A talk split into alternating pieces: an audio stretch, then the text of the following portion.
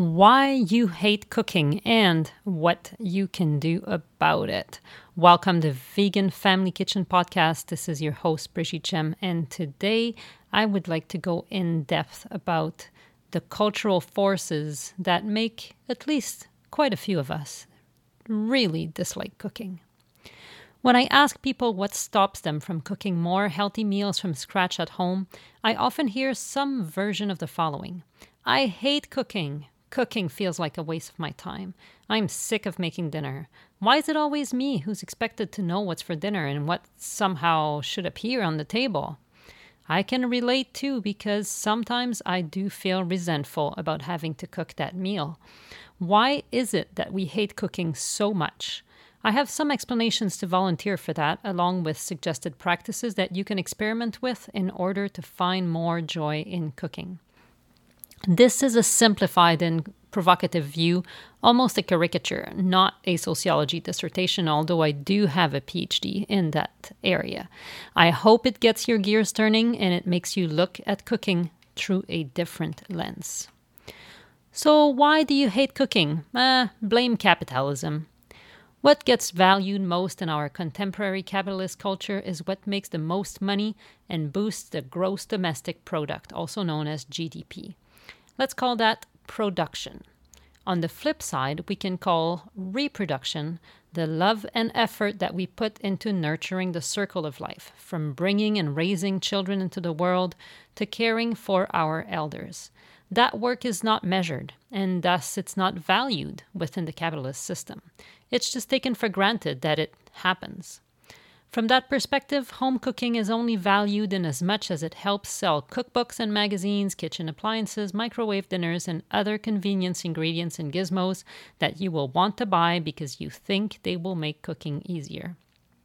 There's one way, though, that cooking becomes economically valuable.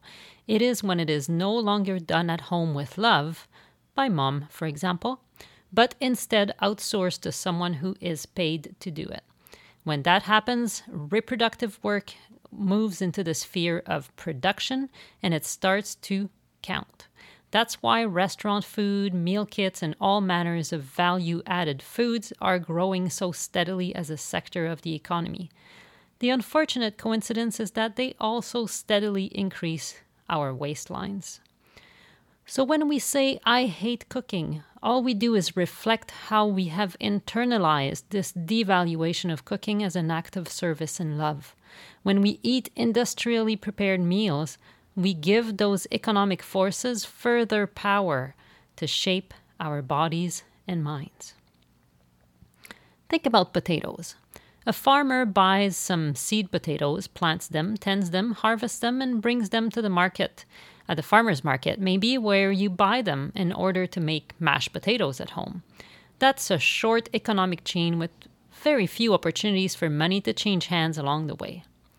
Now imagine adding value to the potatoes by combining them with other ingredients to create a packaged, microwavable dinner sold at a big box store. Those convenient products create many opportunities for jobs, transactions, profit, and taxation.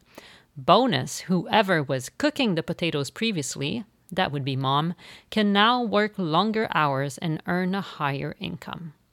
In short, the most influential forces of our society benefit more when we don't eat healthy home-cooked meals. Incidentally, medical care for those suffering from diet-induced diseases also contribute to the GDP. We like to believe in ourselves as independent thinkers, but the truth is that it's very, very hard to detach ourselves completely from those powerful undercurrents. Economic powers directly and indirectly shape our view through advertising and cultural products representing normalcy. There are, in society, some counter forces, but honestly, they're not as powerful. We also have reduced food to a transaction. Hence, food becomes the subject of just another transaction in our everyday life, a commodity to be sold and bought.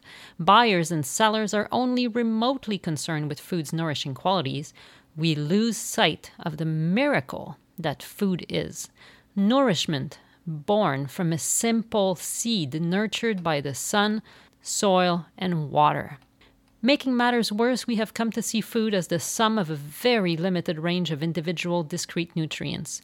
We weigh protein, carbohydrates, and fat, and then we add our macros, comparing ratios.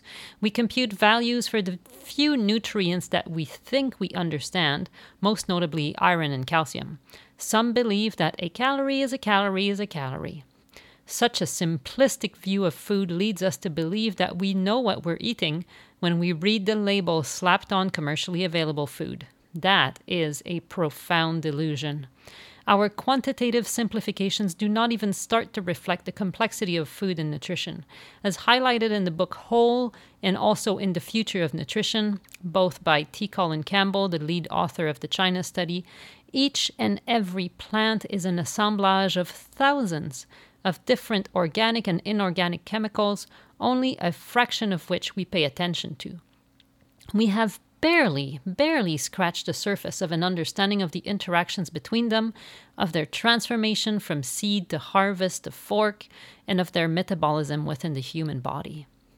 So when we say, "I hate cooking," and when we expedite meals by filling ourselves with whatever calories we find most convenient to procure and perhaps tasty to eat, we smugly ignore the complexity of nature. We fail to honor the miracle of life. In addition, there is the spiritual gap.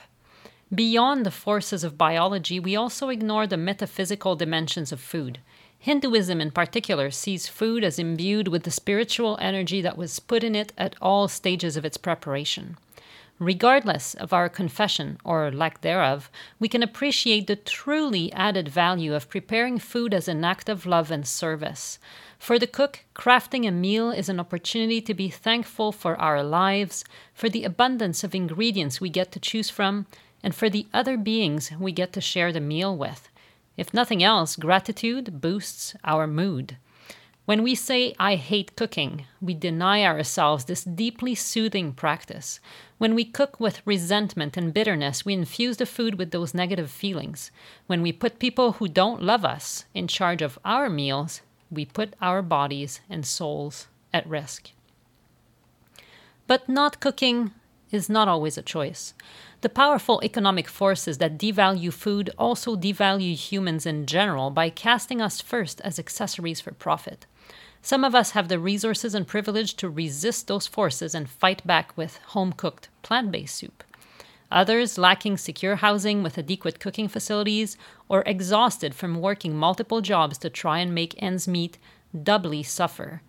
Number one, they experience the indignity of being unable to cook their own food and share it with loved ones. Sooner or later, number two, they also hurt from the painful consequences of malnourishment on their physical and mental health. If we can easily access the resources to cook, but we still say, "I hate cooking," we're wasting those gifts bestowed upon us. What if embracing a more nourishing way of life gave us the energy to share those gifts with those who need them, and fight for everyone's humanity? In an upcoming blog post, I will propose different approaches and tricks to help those who think they hate cooking embrace the practice. But for today, if you have made it to this point and you still think that you hate cooking, here is something you can do. Instead of saying, "I hate cooking," try saying this: "I used to hate cooking," or "part of me hates cooking." Hating cooking is not who you are. It's not your identity. Next, you can try saying, "I am learning to love cooking." Think of it this way. Instead of having to cook, you get to cook. Observe what happens when you start to liberate yourself from the forces that want to turn you away from wholesome nourishment. Don't expect instant and perpetual success, but if you practice regularly, you will soon find yourself with a growing appreciation for this great act of love. Conveniently, you get at least 3 opportunities to practice every day at breakfast, lunch, and dinner. Come on, get cooking and share the love. Again, this is Brigitte Gemme from the Vegan Family Kitchen Podcast. I would love to help you find out what's for dinner and cook it all up. Visit my website, veganfamilykitchen.com. For some assistance, don't hesitate to message me, and I will be very happy to help out. See you soon in the Vegan Family Kitchen. Keep on cooking.